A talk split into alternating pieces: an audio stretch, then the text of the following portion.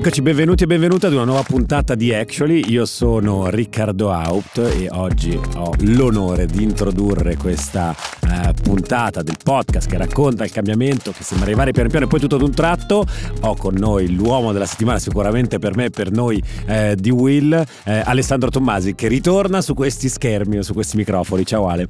Cioè, mi hai rubato il podcast, mi hai cambiato la intro che diavolo altro è successo in queste due settimane che mi sono perso di Actually, caro Allora, Actually è diventato un podcast eh, che parla di tennis, eh, forse non, non, lo sapevi. Esatto, no, parla del cambiamento che sembra arrivare piano piano e poi tutto ad un tratto si era parlato, o sicuramente qualcuno magari si poteva essere immaginato che una realtà come Will sarebbe potuta, avrebbe potuto fare diciamo, un passo in avanti eh, sul mercato e poi tutto ad un tratto è arrivata la notizia, eh, ci uniamo, uniamo le forze forze con, con Cora, eh, insomma, la tua assenza, quindi giustificata, diciamolo, diciamo, diamo questo dietro le quinte. Ale, ma non solo Ale, eh, molti di noi sono stati molto molto presi queste settimane da questo accordo per noi importantissimo che abbiamo trovato eh, con Cora per continuare a crescere e quindi si è perso qualche puntata ehm, di, di, Actually. Eh, però insomma andiamo, andiamo, avanti. Ci dica eh, le sensazioni a caldo, eh, dottor Tommasi, come sono andate le cose? Eh, io lo so che tu speravi per questo giorno di fare una cosa come il fondatore di Instagram quando ha venduto Instagram e alla CNN credo fosse intervistato ehm, dice you know we wanted 2 billion they gave us one shit happens. Cioè volevamo 2 miliardi ce n'è dato uno insomma a fine le cose a volte vanno così.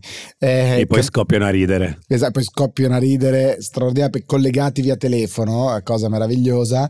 Eh, credo Instagram aveva un anno e mezzo di vita, una roba del genere, quando l'hanno venduta per, per, quelle cifre.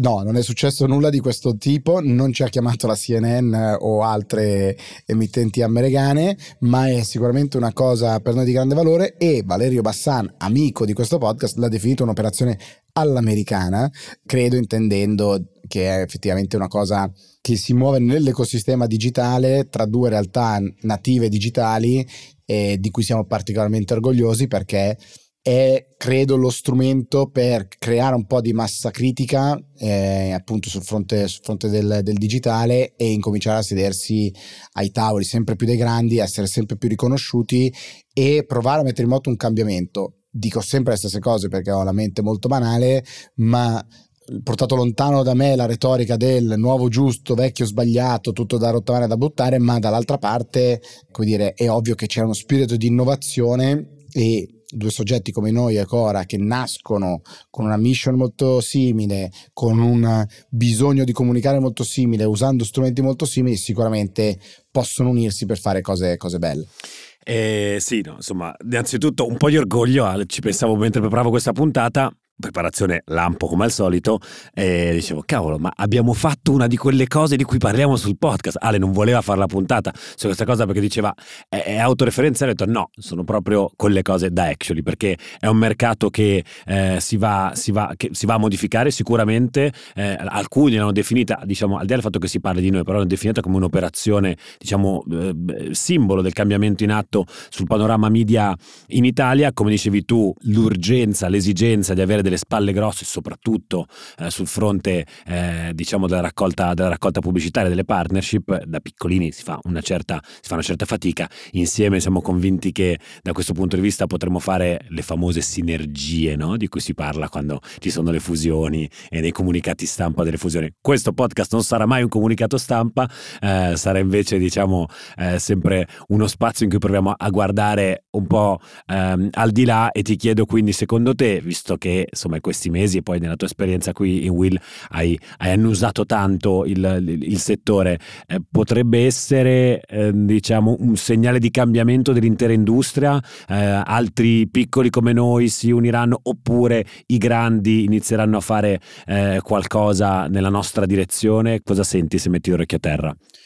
Non mettermi in difficoltà, lo sai che queste cose... Veggente eh, se cambiamo il sistema, mi mettono, mi mettono ansia, mi mettono a disagio, eh, sono un ragazzo di periferia, credo però sicuramente che sia una cosa importante che può essere un segnale per il mercato. Eh, tanto per dire, l'importanza che il digitale deve avere e che non è territorio dei giovani per i giovani con i giovani, ah sì, i social, quelle cose carine di là, ma noi da questa parte, noi il mondo tradizionale facciamo le cose belle.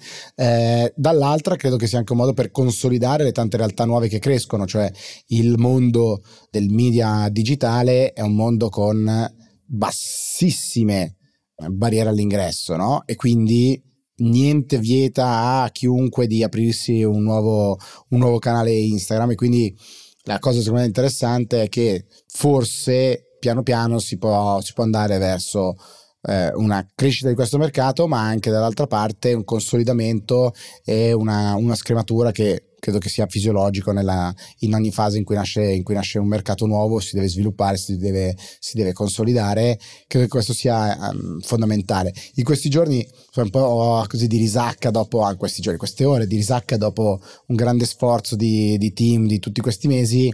Una cosa che mi è venuta in mente più di tutte le altre è la complessità eh, e molteplicità dei fattori che influiscono o possono influenzare anche negativamente il successo e il fallimento di una, di una realtà. Cioè, tu pensa se, due punti, quel giorno Francesco già non avesse risposto a, al mio post di LinkedIn, se quando io e te ci siamo visti al Giamaica tu mi avessi risposto che no, eh, avevi altro da fare, volevi continuare a fare il tuo PhD eh, o cosa facevi approfondimento con l'università tedesca, non ho mai capito voi, cose, voi intelligenti cosa fate. Quindi tanti piccoli momenti no, in cui poi quando, quando, surfi l'onda perfetta ti giri e dici wow è andato tutto bene. Ovviamente non è mai tutto bene ma alla fin fine tutto ha concorso a realizzare una cosa che, che, che procede tra mille intoppi, mille, mille, errori e mille nuove soluzioni che bisogna trovare. Ecco, umanamente c'è un carico gigantesco emozionale di team, un carico operativo di cose da fare,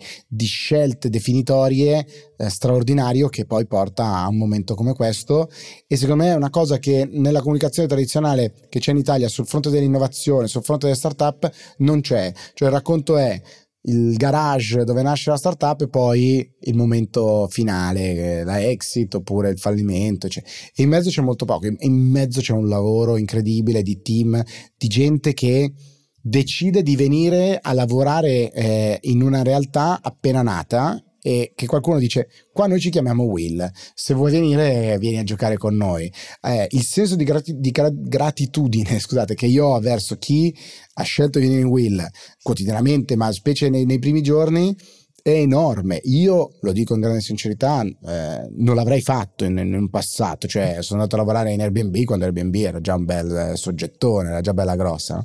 Eh, e invece questa cosa secondo me è importantissima e quindi anche l'aspetto comunicativo di rendere interessante lavorare in una startup vuol dire poi attrarre, convincere dei talenti che anziché andare nelle big four possono andare in, in, Will o andare anche nelle, nelle Will, nelle tante startup in giro per, per l'Italia e anche secondo me questo molto importante per migliorare l'ecosistema in generale. Sono tantissimi fattori che, che, influiscono, no? Sì, mi è piaciuta molto questa ricostruzione che hai fatto, no? del, del, ehm, dello stress nascosto, della corsa, della rincorsa costante che si vive quando si è in queste, in queste dinamiche, dà sicuramente tanta adrenalina, danno naturalmente poi anche nel momento in cui anche noi siamo iniziati un po' a crescere, anche talvolta la sensazione di, di, di insicurezza costante, perché cresce la squadra, cresce il team e poi dici caspita là fuori c'è il mercato che noi siamo carini e simpatici però il mercato è cattivo, col mercato bisogna, bisogna guardarlo in faccia ed è anche questo, no? poi è molto interessante, è un'esperienza unica direi anche vivere una fase come questa di una startup quando proprio per far fronte a quella fragilità, le start-up, che ancora non ce l'hai i clienti ricorrenti se tu vivi da, da due anni, perché non hai fatto ancora pure tempo a conoscerti, e, ed è questa, no? anche la gente che ci chiede ma perché si fa una cosa del genere? Beh, perché la fragilità tremenda che hanno organismi come il nostro, che poi in più siamo pure un settore, in un settore molto delicato come quello dei media, è, è altissima, e, perché la gente dice ma no, ma dai, portate avanti il sogno per i fatti vostri. Allora c'è tantissimo lavoro, c'è tanta volontà di farla crescere ancora ancora questa macchina con, con, con spalle più forti che magari ci potrà dare questa, questa operazione, ma soprattutto bisogna mettersi in testa che le start-up a un certo punto devono uscire da quella fase cronica di, di, di incertezza e il consolidamento eh, a, questo anche, a questo anche serve. Verissimo e rispetto a quello che tu dici c'era chi ci chiedeva nel, nel box delle domande su Instagram eh, ma non è troppo presto, come avete deciso? Allora, uno, vi prego, aiutatemi a dormire la notte, non mi mettete ulteriori dubbi. Eh, scherzi a parte, eh, è una scelta ovviamente che a un certo punto qualcuno deve prendere che può essere giusta, può essere sbagliata, come, come ogni decisione.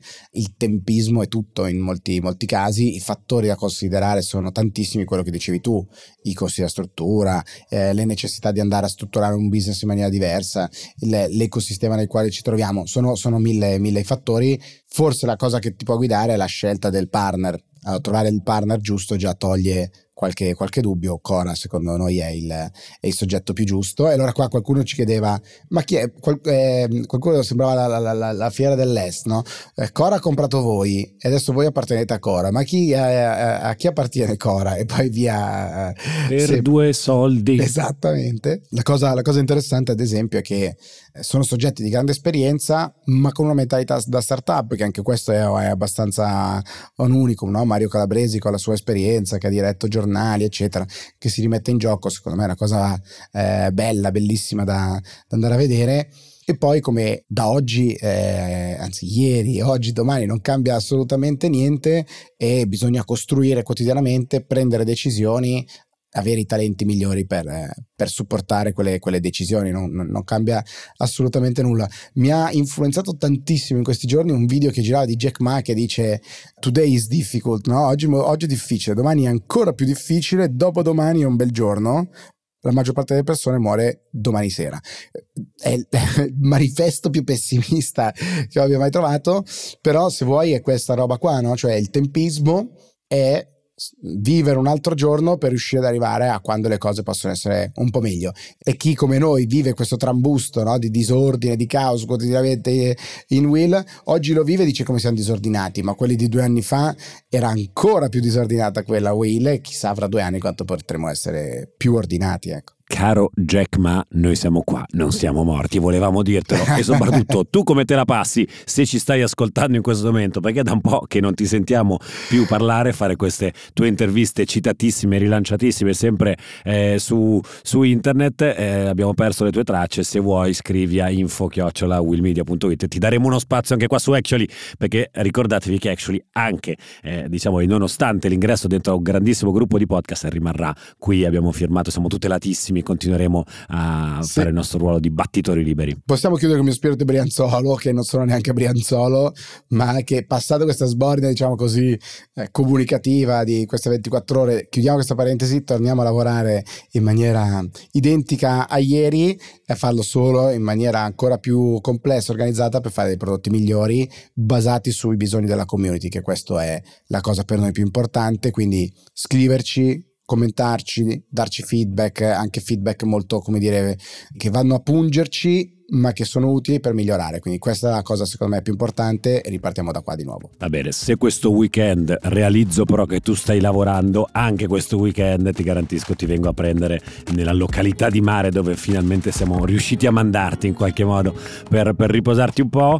E che dire, viva Will, viva Cora e alla prossima puntata di Actually. Ciao a tutti.